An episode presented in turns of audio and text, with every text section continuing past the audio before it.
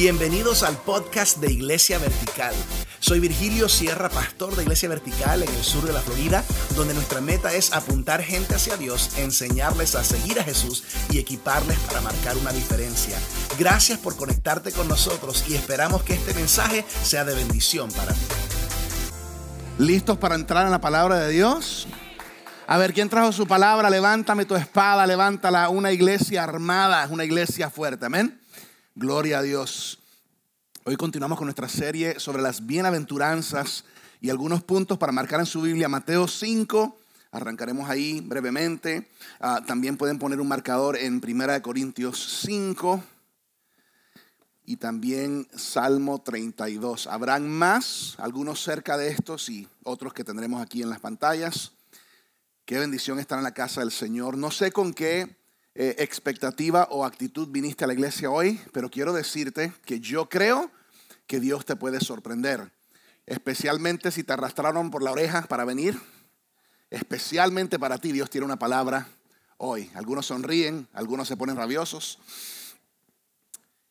Estamos en esta segunda semana de la bienaventuranza. La semana pasada arrancamos esta serie hablando de que las bienaventuranzas son estos principios claves, estas declaraciones de Jesús al principio del famoso Sermón del Monte que encontramos en Mateo 5. Y fíjate que cada una de estas declaraciones de Jesús realmente son contraculturales, o sea, van en contra de la sociedad y del pensamiento normal, son retantes y desafiantes y por supuesto son hermosos.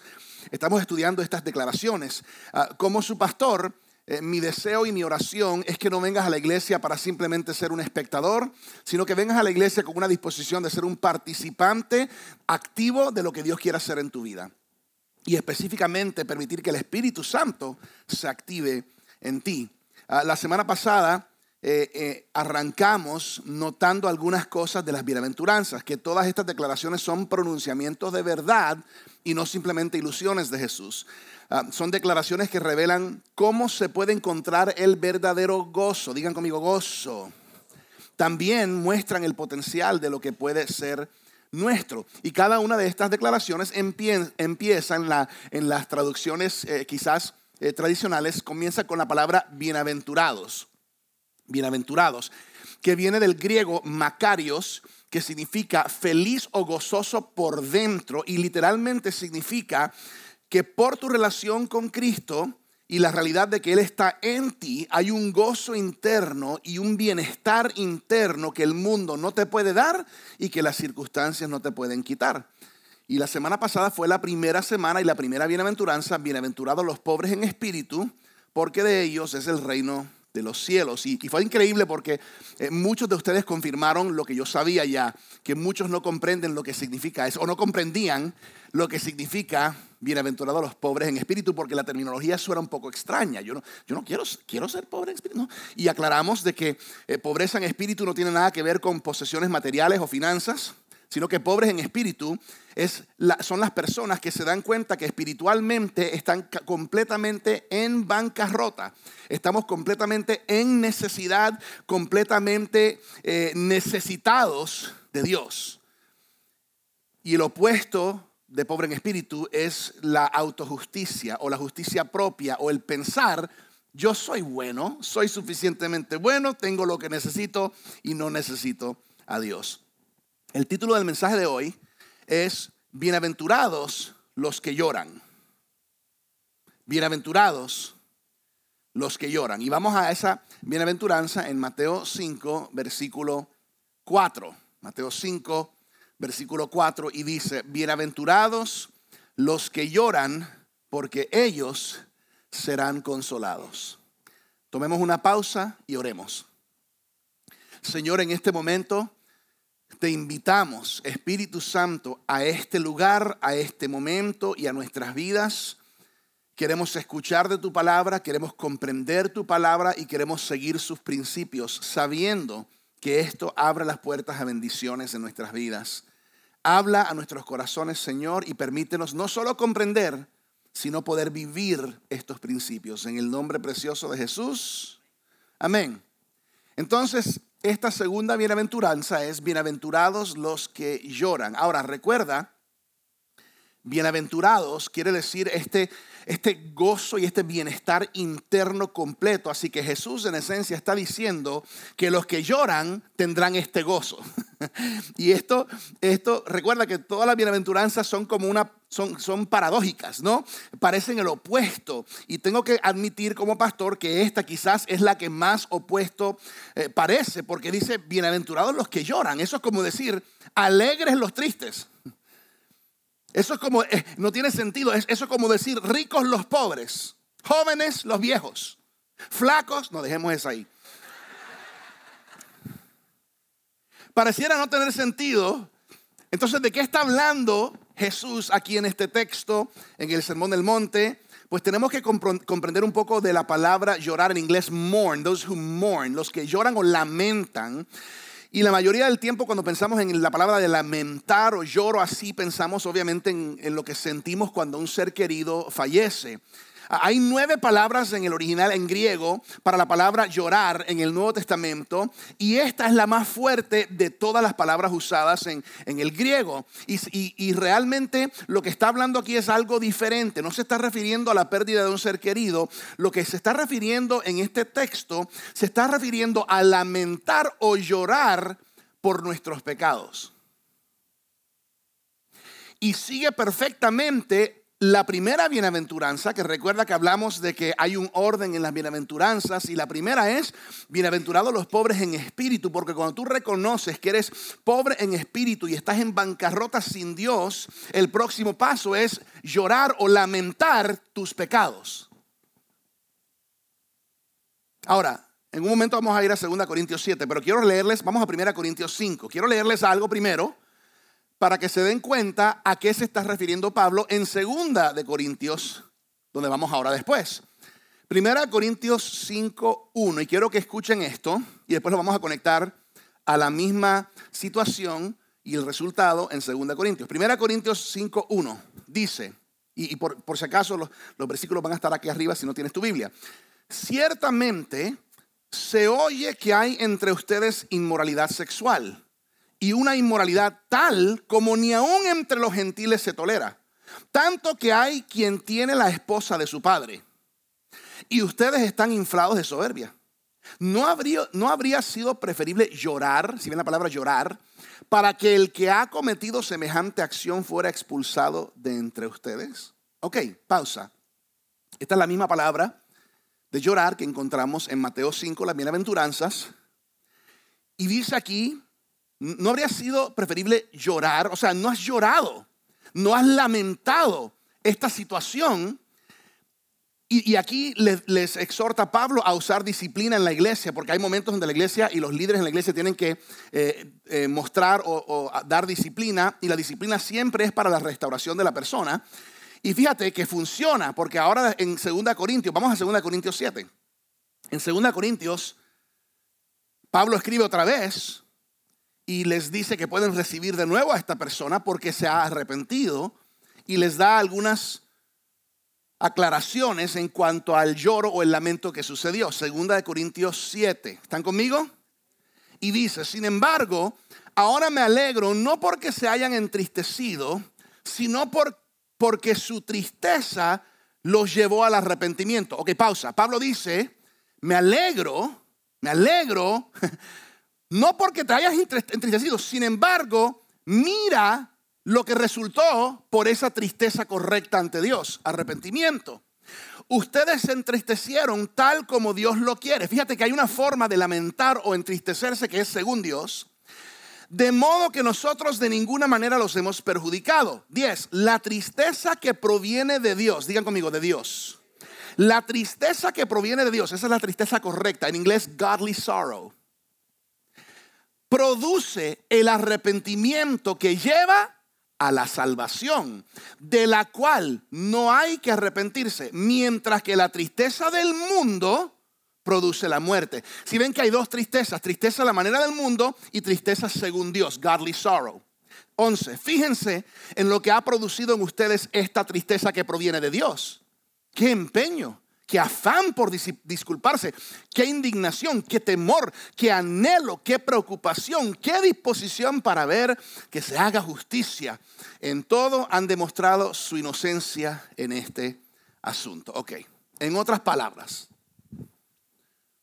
está diciendo aquí, yo entiendo que fuiste entristecido, tuviste lamento y tuviste lloro, pero mira lo que produjo, mira el, afán por disculparse, la indignación, el temor de Dios, el anhelo correcto de hacer justicia. Mira que aclaró tu conciencia, mira el deseo que ahora tienes, mira la vindicación que ahora es tuya por el hecho de que tuviste lloro según Dios, lamento, godly sorrow según Dios. En otras palabras, lloraste y fuiste consolado. ¿Lo están viendo conmigo? No hay consuelo sin lloro, sin lamento del correcto, porque Jesús lo dice claramente, bienaventurados los que lloran, porque ellos serán consolados. Sin, sin lloro no hay consuelo. Quiero, quiero mostrarles tres lecciones que aprendemos de esta segunda bienaventuranza. Tres lecciones de esta bienaventuranza y la primera la vemos ahí mismo en 2 Corintios 7. Número uno, la tristeza según Dios produce arrepentimiento. Porque ¿cuántos tipos de tristezas hay? Hay dos. La tristeza a la manera del mundo, tristeza según Dios. En inglés, godly sorrow, worldly sorrow. ¿Cuál es el tipo, tipo de tristeza que queremos nosotros? Según Dios. Tristeza según Dios, godly sorrow. ¿Por qué? Porque esta produce qué? Arrepentimiento. Esto es importante porque la palabra arrepentimiento quiere decir cambio.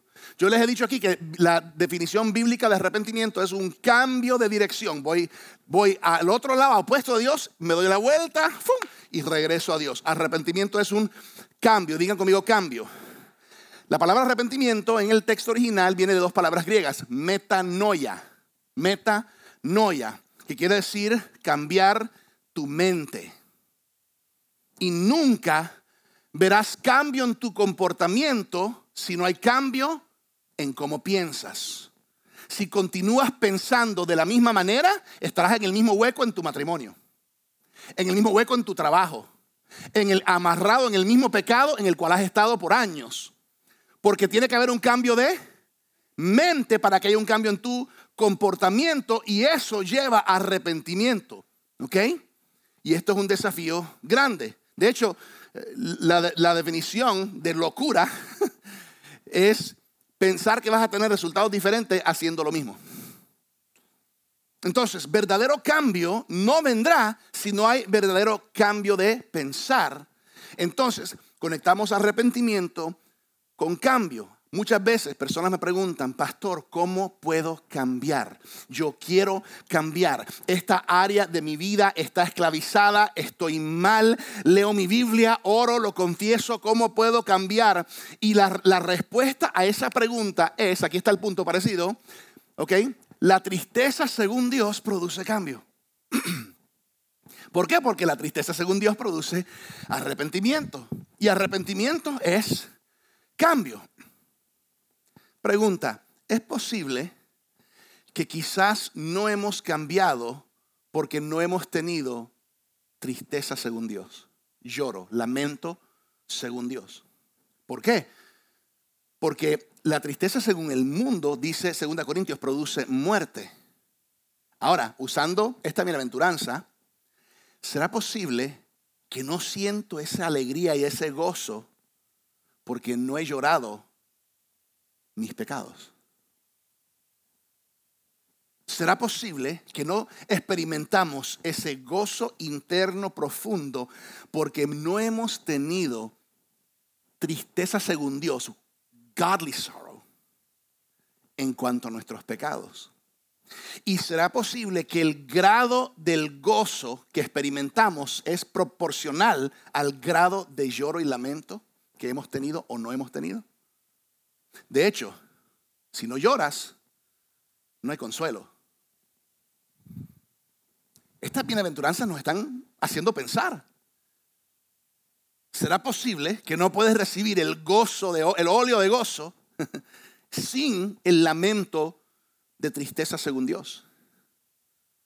Porque dice la palabra que quienes reciben ese consuelo son los que lloran. Aún lo dice también en Isaías 61, donde Jesús eh, levanta, en Lucas 4, levanta el rollo de Isaías y, dice para que Él ha venido y a, a consolar los que lloran.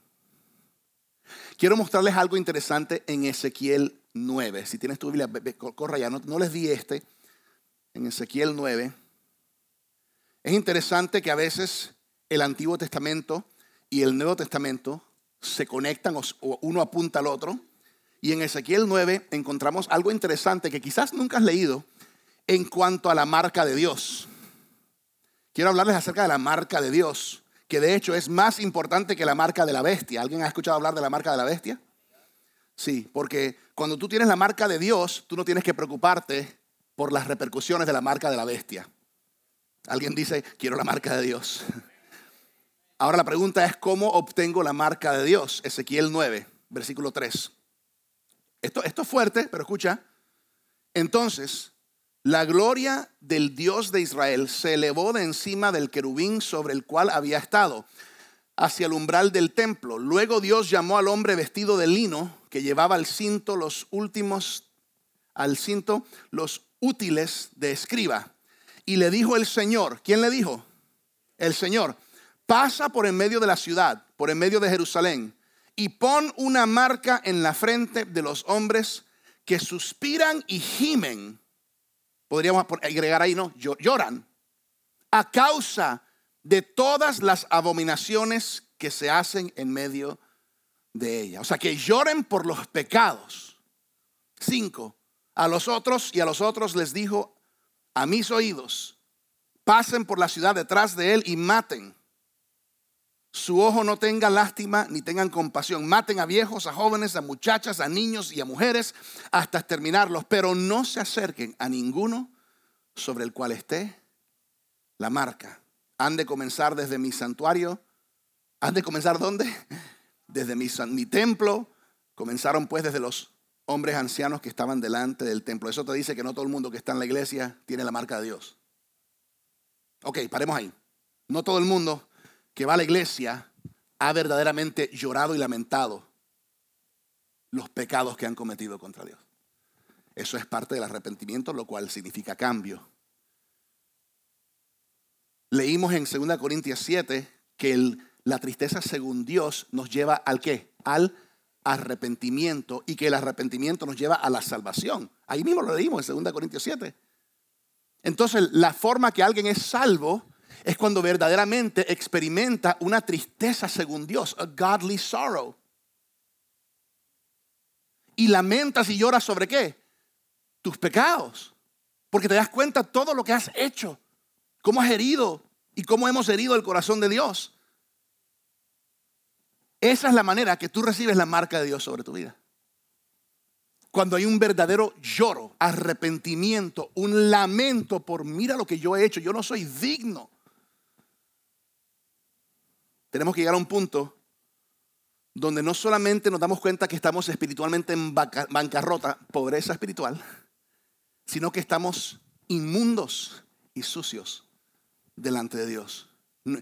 Dice Isaías que aún, las cosas que hacemos buenas, aún nuestras buenas obras son como trapos sucios ante Dios. Y tiene que haber un lamento. Vamos a Isaías 1. Si eres rápido con tus dedos y si no, aquí en las pantallas va a estar.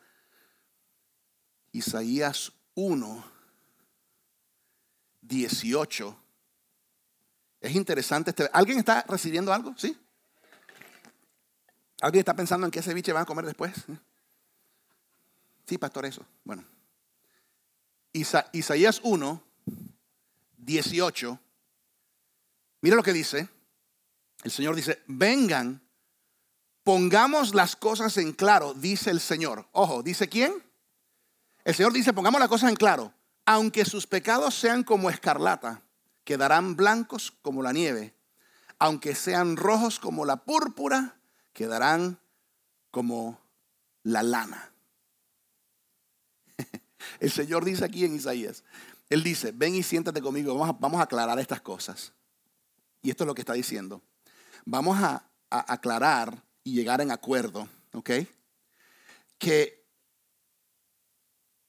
lo que significa tu pecado y lo que significa cuando yo te perdono. Y aquí hay una declaración si estás tomando apuntes. Cuando realmente entendemos cuán grave es nuestro pecado, realmente valoramos cuán buena es la gracia de Dios. Cuando realmente entendemos cuán grave es nuestro pecado, realmente valoramos cuán buena es la gracia de Dios. Y si tú no llegas a entender esto, nunca experimentarás el gozo de tu salvación. Tienes que entender esto primero. Déjame comentarles, eh, estaba escuchando una vez un empresario cristiano contar esta historia en un evento que yo fui. Un hombre, este era un hombre que tiene su compañía de, limpieza de alfombras y él pues eh, contrató a un nuevo empleado era un joven que dijo que tenía experiencia en limpiar alfombras, entonces pues lo llevó a, un, a una casa donde tenía que hacer un trabajo de limpieza de alfombras, lo dejó ahí, como ya tenía experiencia, pues lo dejó y fue a otro cliente para lidiar algunas cosas. Luego regresó para revisar cómo le, cómo le iba al nuevo empleado y cuando regresó ya el, nuevo, el empleado nuevo estaba ya limpiando las cosas y metiéndolas de nuevo en el camión. Y cuando él hizo eso, pues el jefe entró, el, dueño entró para mirar su trabajo y cuando inspeccionó se dio cuenta que había una mancha, había, había un sucio grande en un punto de la casa y en ese momento pues él llama al empleado nuevo y él se posicionó con el, con el sucio pues ahí frente a él para que cuando llegara el empleado estuviera el sucio frente a él y frente al empleado y él en ese momento, cuando llegó el empleado nuevo, pues él le dice al empleado, mira hacia abajo. El empleado miró y le preguntó, ¿qué es eso? Digan conmigo, ¿qué es eso? Le preguntó, ¿qué es eso? Y en ese momento el empleado contestó, eso es mugre. Eso es sucio. Y en ese momento el jefe dijo, muy bien, contigo puedo trabajar. ¿Por qué dijo eso? Él dijo, contigo puedo trabajar. Porque, sabes, he contratado a otros en el pasado que no logran verlo, no logran entenderlo, no logran admitirlo. Y con esas personas yo no puedo trabajar. Pero tú reconoces el sucio, por lo tanto, contigo yo puedo trabajar. Entonces, cuando este hombre está contando su, historia, el testimonio de esta historia, le dice, bueno, ve a agarrar las cosas, ven y termina el trabajo, porque a nosotros nos pagan cuando hacemos el trabajo completo, que es limpiar el sucio. Y cuando él regresó a su camioneta, él dijo que en ese momento el Espíritu Santo, en su mente, en su corazón, le llamó la atención. Y el Espíritu Santo le recordó de cómo él le habló a su esposa esa misma mañana. Y el Espíritu Santo le preguntó, ¿qué es eso? A lo cual él respondió, eso es mugre. Eso es pecado. Y el Espíritu Santo le dijo, contigo puedo trabajar. Porque hay muchos que no lo ven, que no lo reconocen y se miran en el espejo como si todo está bien y no reconocen el mugre que está frente a ellos. Y yo te digo hoy, el, permite al Espíritu Santo que te muestre a ti y que me permitamos y que me muestre a mí también el mugre que a veces no vemos porque no lo queremos ver, porque cuando lo reconocemos digo, Señor, esto está mal. El Espíritu Santo dice, contigo yo puedo trabajar. Si tú quieres ser consolado, si quieres ese gozo completo interno, ese bienestar, vas a tener que ver lo que Dios ve y ponerte de acuerdo con lo que su palabra dice. Segundo, segunda lección de hoy. El arrepentimiento produce gozo. El primero, claramente, el primero fue la tristeza según Dios produce arrepentimiento. Y ahora el arrepentimiento produce gozo. ¿Ok? La salvación es gozo, de hecho. Ahora, vamos unas páginas hacia atrás, hacia Salmo 32.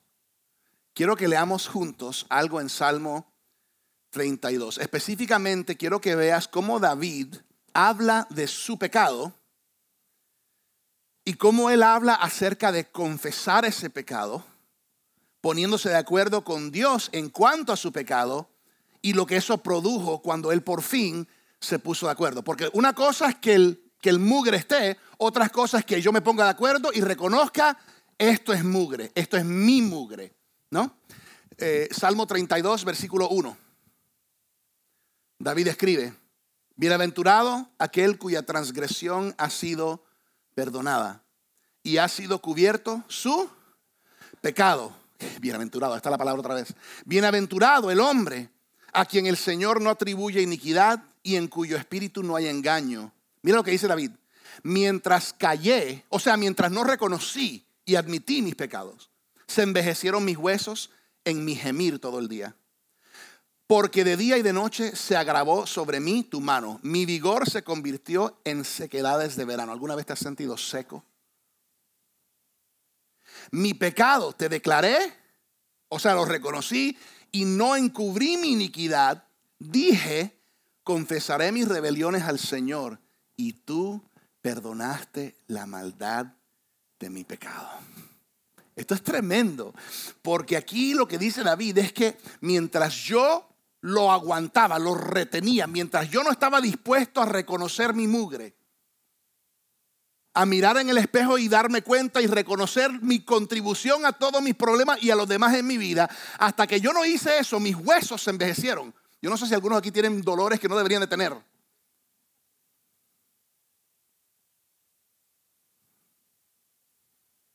Sequía. David dice, sequía pero todo cambió cuando? Cuando confesó sus pecados y los lloró. Ve unas páginas a la derecha a Salmo 51, donde tenemos la confesión de David.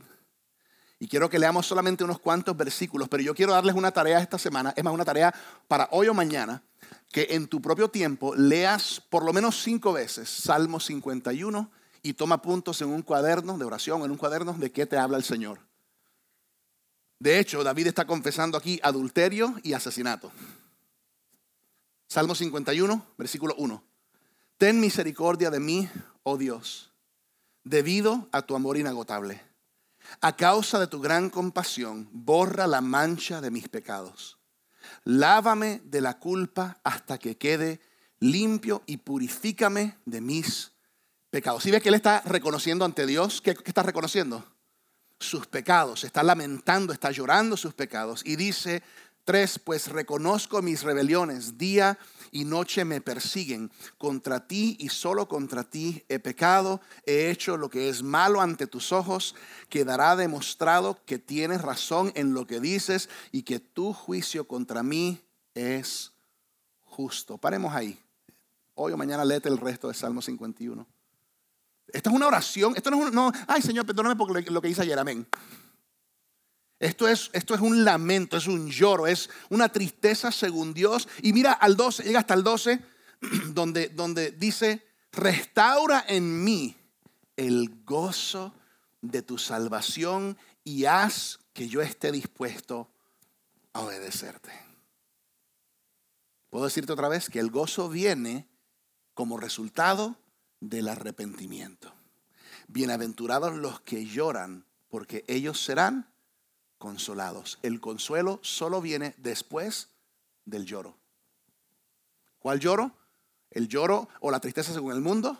No, la tristeza según Dios, que es cuando lloramos nuestros pecados. ¿Saben cuál es la palabra en este versículo 12 para consuelo? Es la palabra paracaleo, que es muy similar a otra palabra en griego que quizás has escuchado, que es la palabra, palabra paracletos, que quiere decir Espíritu Santo. ¿Quién es? El Espíritu Santo es el consolador. El consolador. De hecho, paracletos quiere decir uno que viene a tu lado. Para, al lado, cletos, consuelo uno que viene con consuelo a tu lado. Entonces lo que Jesús está diciendo en Mateo 5, aquí hay un punto, es, bienaventurados los que lloran por su pecado, porque el Espíritu Santo vendrá junto a ellos y los consolará. ¿Lo estás viendo? Hoy puede ser un día de liberación, de sanidad y restauración para alguien. Es posible que el Espíritu Santo no te está consolando porque no ha habido un verdadero lloro o lamento. Porque es que a veces cuando tenemos situaciones nos autojustificamos y culpamos a la otra o al otro o a la situación o al diablo. Eso viene de Génesis. ¿Qué pasó a Adán? No, fue la mujer. ¿Qué pasó Eva? La serpiente. Que en fin, ¿eh? fuiste tú Dios porque tú, tú creaste a todos. Es posible que no estamos siendo completamente llenos del Espíritu Santo cada día, aunque creemos en el bautismo en el Espíritu Santo, los dones del Espíritu Santo y el fruto del Espíritu Santo. Tú no puedes decir que cuando estás andando y caminando en pecado, que el Espíritu Santo está contigo. Tú no puedes decir eso. O sea, tú no puedes decir, cuando tú estás en medio de fornicación o de mentira o de orgullo, decir el Espíritu Santo está en mí. Yo estoy lleno de Espíritu. No puedes. De otro espíritu quizás.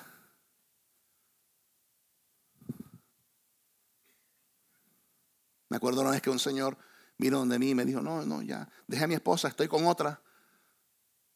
No me he casado ni nada, no me he divorciado, pero, pero yo estoy lleno del Espíritu Santo. Y le dije, yo le dije, ¿está lleno de algo? ¿Está lleno de algo? De hecho, la misma Biblia dice que cuando estamos viviendo en pecado, eso, eso entristece al Espíritu Santo. Isaías 40, Isaías 40. Estamos aprendiendo algo, ¿no?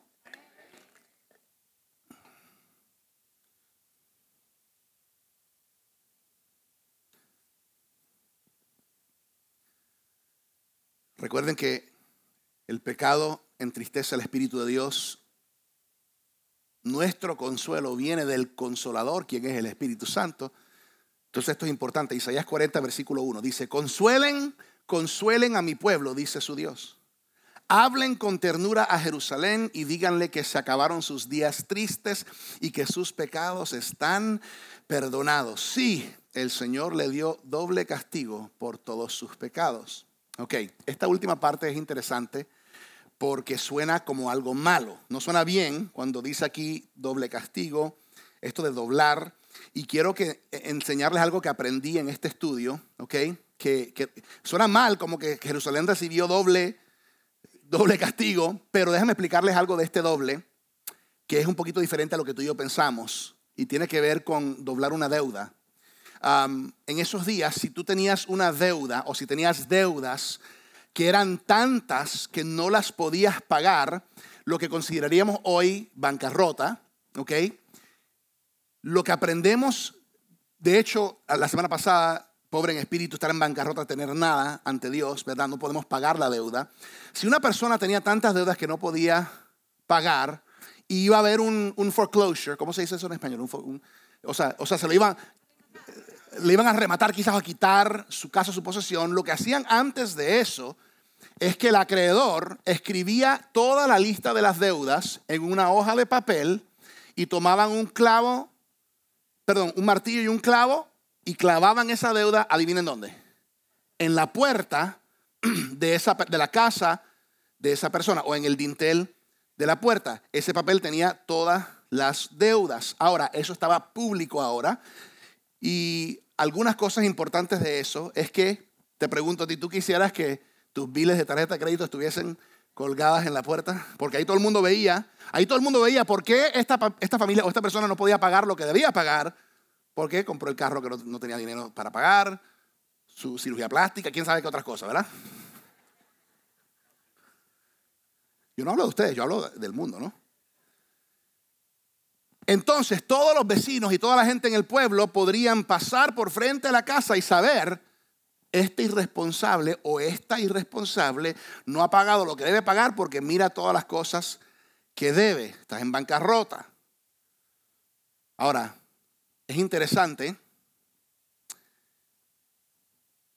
que las personas que pasaban por frente a la casa podrían ver las deudas que esta persona tenía. Y si una persona tenía o sentía compasión, podía hacer algo con esa hoja en esa puerta. Esa persona, si tenía y sentía el deseo de ser compasivo, podía sacar la hoja, quitar el clavo, doblar el papel, doble, o sea, lo dobla, causando dos cosas. Uno, escondiendo el nombre y quitando la vergüenza.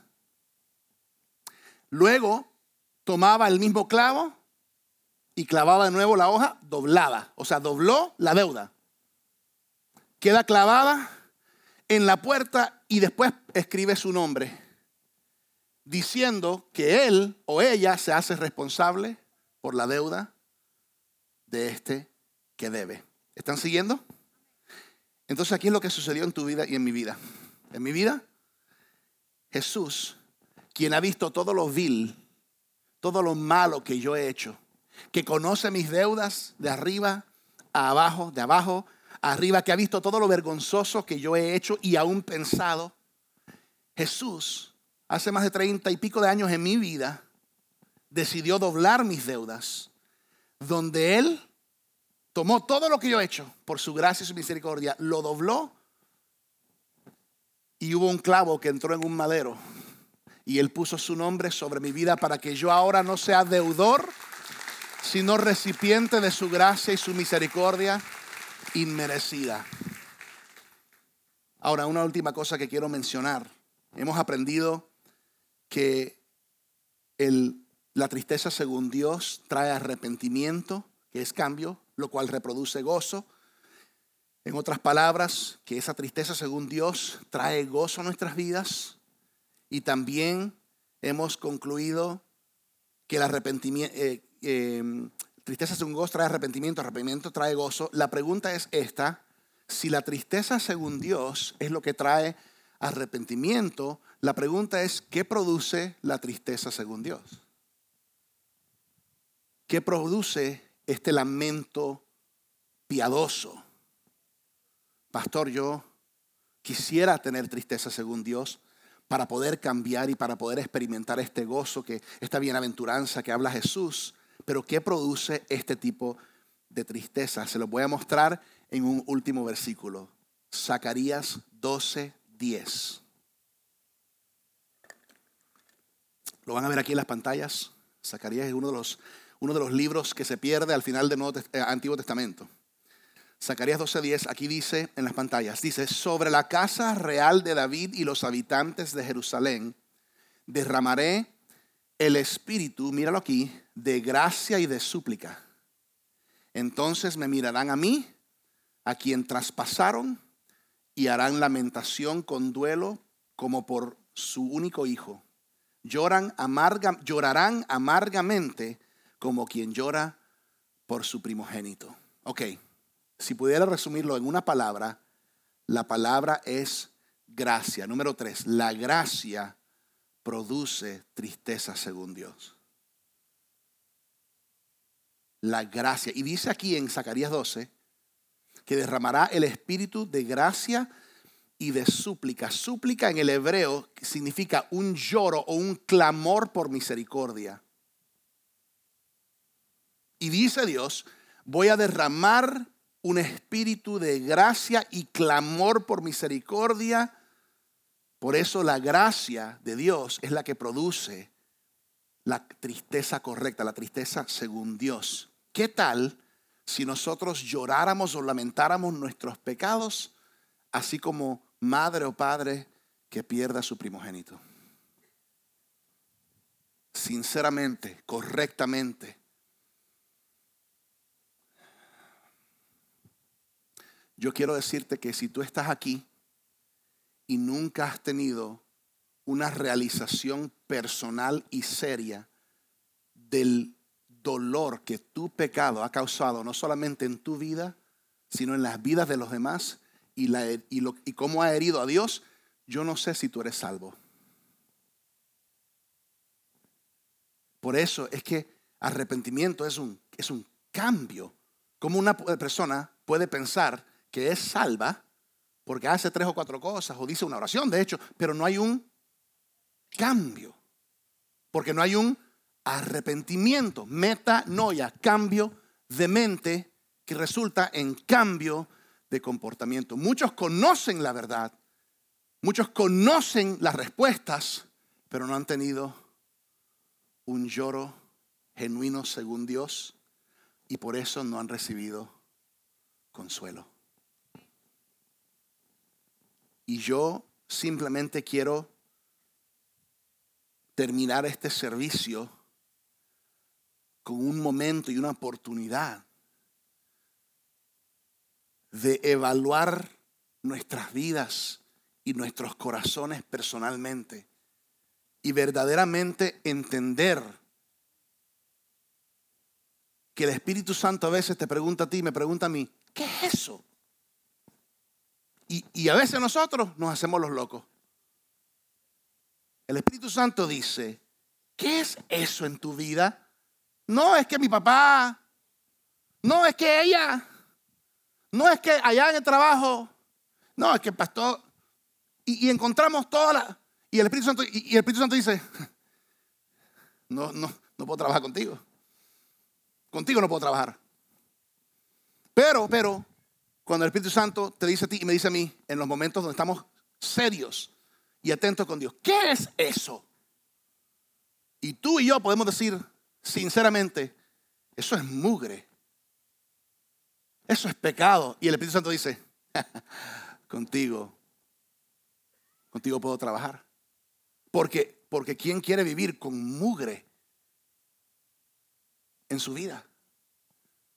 Especialmente cuando las repercusiones de ese mugre es muerte. Por lo tanto, Señor, Señor, Señor. Señor, perdóname. No solamente soy pobre espiritual, soy bancarrota espiritualmente, pero, pero estoy sucio. Y no puedo creer que hice eso, que dije eso, que pensé eso, que afecté de esta manera, que respondí. No puedo creerlo, no puedo creerlo. Puedo creerlo. Ten misericordia de mí, ten misericordia de mí, Señor. Cuando eso me lleva a entender y puedo experimentar una tristeza según Dios. No es para permanecer en un estado de tristeza. ¿Por qué? Porque bienaventurados los que lloran, porque serán consolados. Y yo me pregunto en mi corazón y te reto a ti a preguntarte en tu corazón.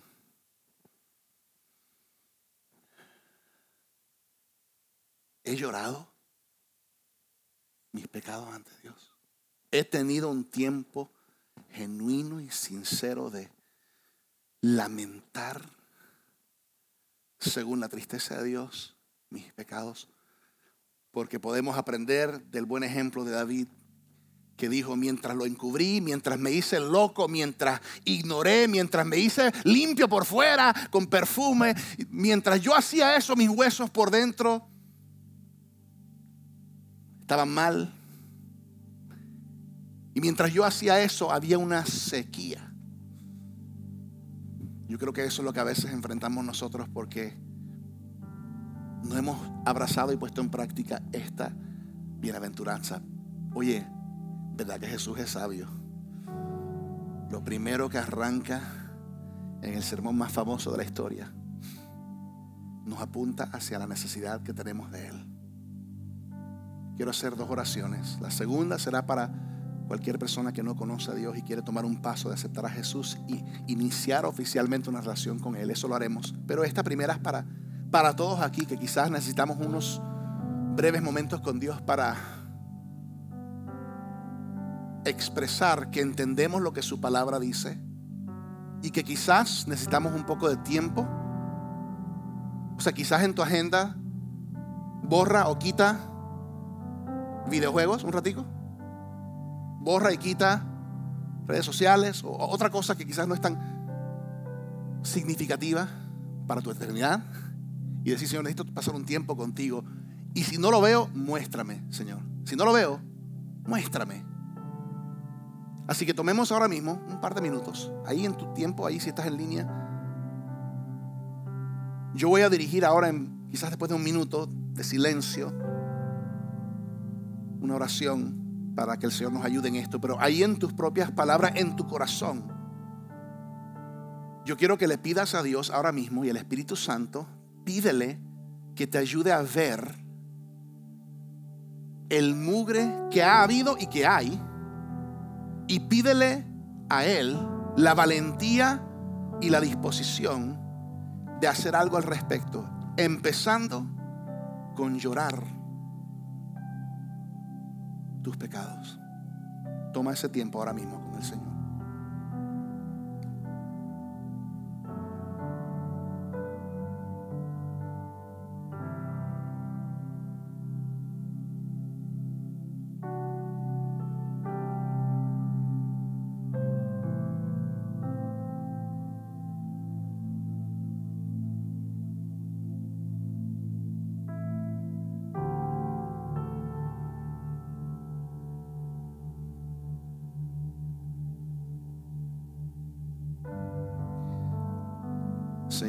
Pido que tú derrames sobre nosotros espíritu de gracia y súplica para que podamos darnos cuenta a quién hemos traspasado. Te pido que nos ayudes, Espíritu Santo, a llorar según la tristeza de Dios sobre nuestros pecados. Te pido, Señor, que tú hagas una obra en nuestros corazones hoy que jamás olvidaremos. Y Señor, cuando tropecemos y nos caigamos, cuando fallamos la marca, cuando somos tentados, nosotros recordemos lo que costó nuestra salvación y el perdón de nuestros pecados. Señor, yo creo con todo mi corazón que tú no deseas que vivamos en tristeza. Tú quieres que vivamos bienaventurados con un gozo interno que el mundo no nos puede quitar y las circunstancias no nos pueden dar. Sin embargo, eso viene después del lloro. El consuelo sigue el lloro. Así que Señor, cuando hemos fallado la marca, oramos por tristeza según Dios. Yo oro que siempre recordemos tu sacrificio en la cruz y lo que costó nuestro perdón. Y de la misma manera, Señor, que recibimos esa tristeza según Dios, también recibamos el consuelo de tu Espíritu Santo. Así que hoy, Señor, abrimos la puerta porque anhelamos recibir tu perdón, recibir la sangre de Jesús que nos limpia de todo pecado. Y Señor, te decimos gracias, gracias, gracias por tu amor incondicional y tu perdón y misericordia inmerecida.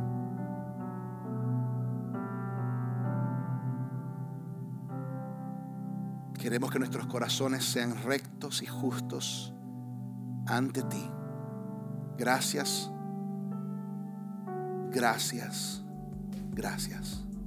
En el nombre de Jesús. Amén. Gracias por escuchar el podcast de Iglesia Vertical. Y gracias a todos los que dan generosamente a este ministerio. Ustedes hacen posible este programa puedes dar online visitándonos en iglesiavertical.com. Si disfrutaste este mensaje, puedes suscribirte, darle like, compartirlo con tus amigos y puedes compartirlo en redes sociales. Etiquétanos en arroba vertical social. Una vez más, gracias por conectarte y Dios te bendiga.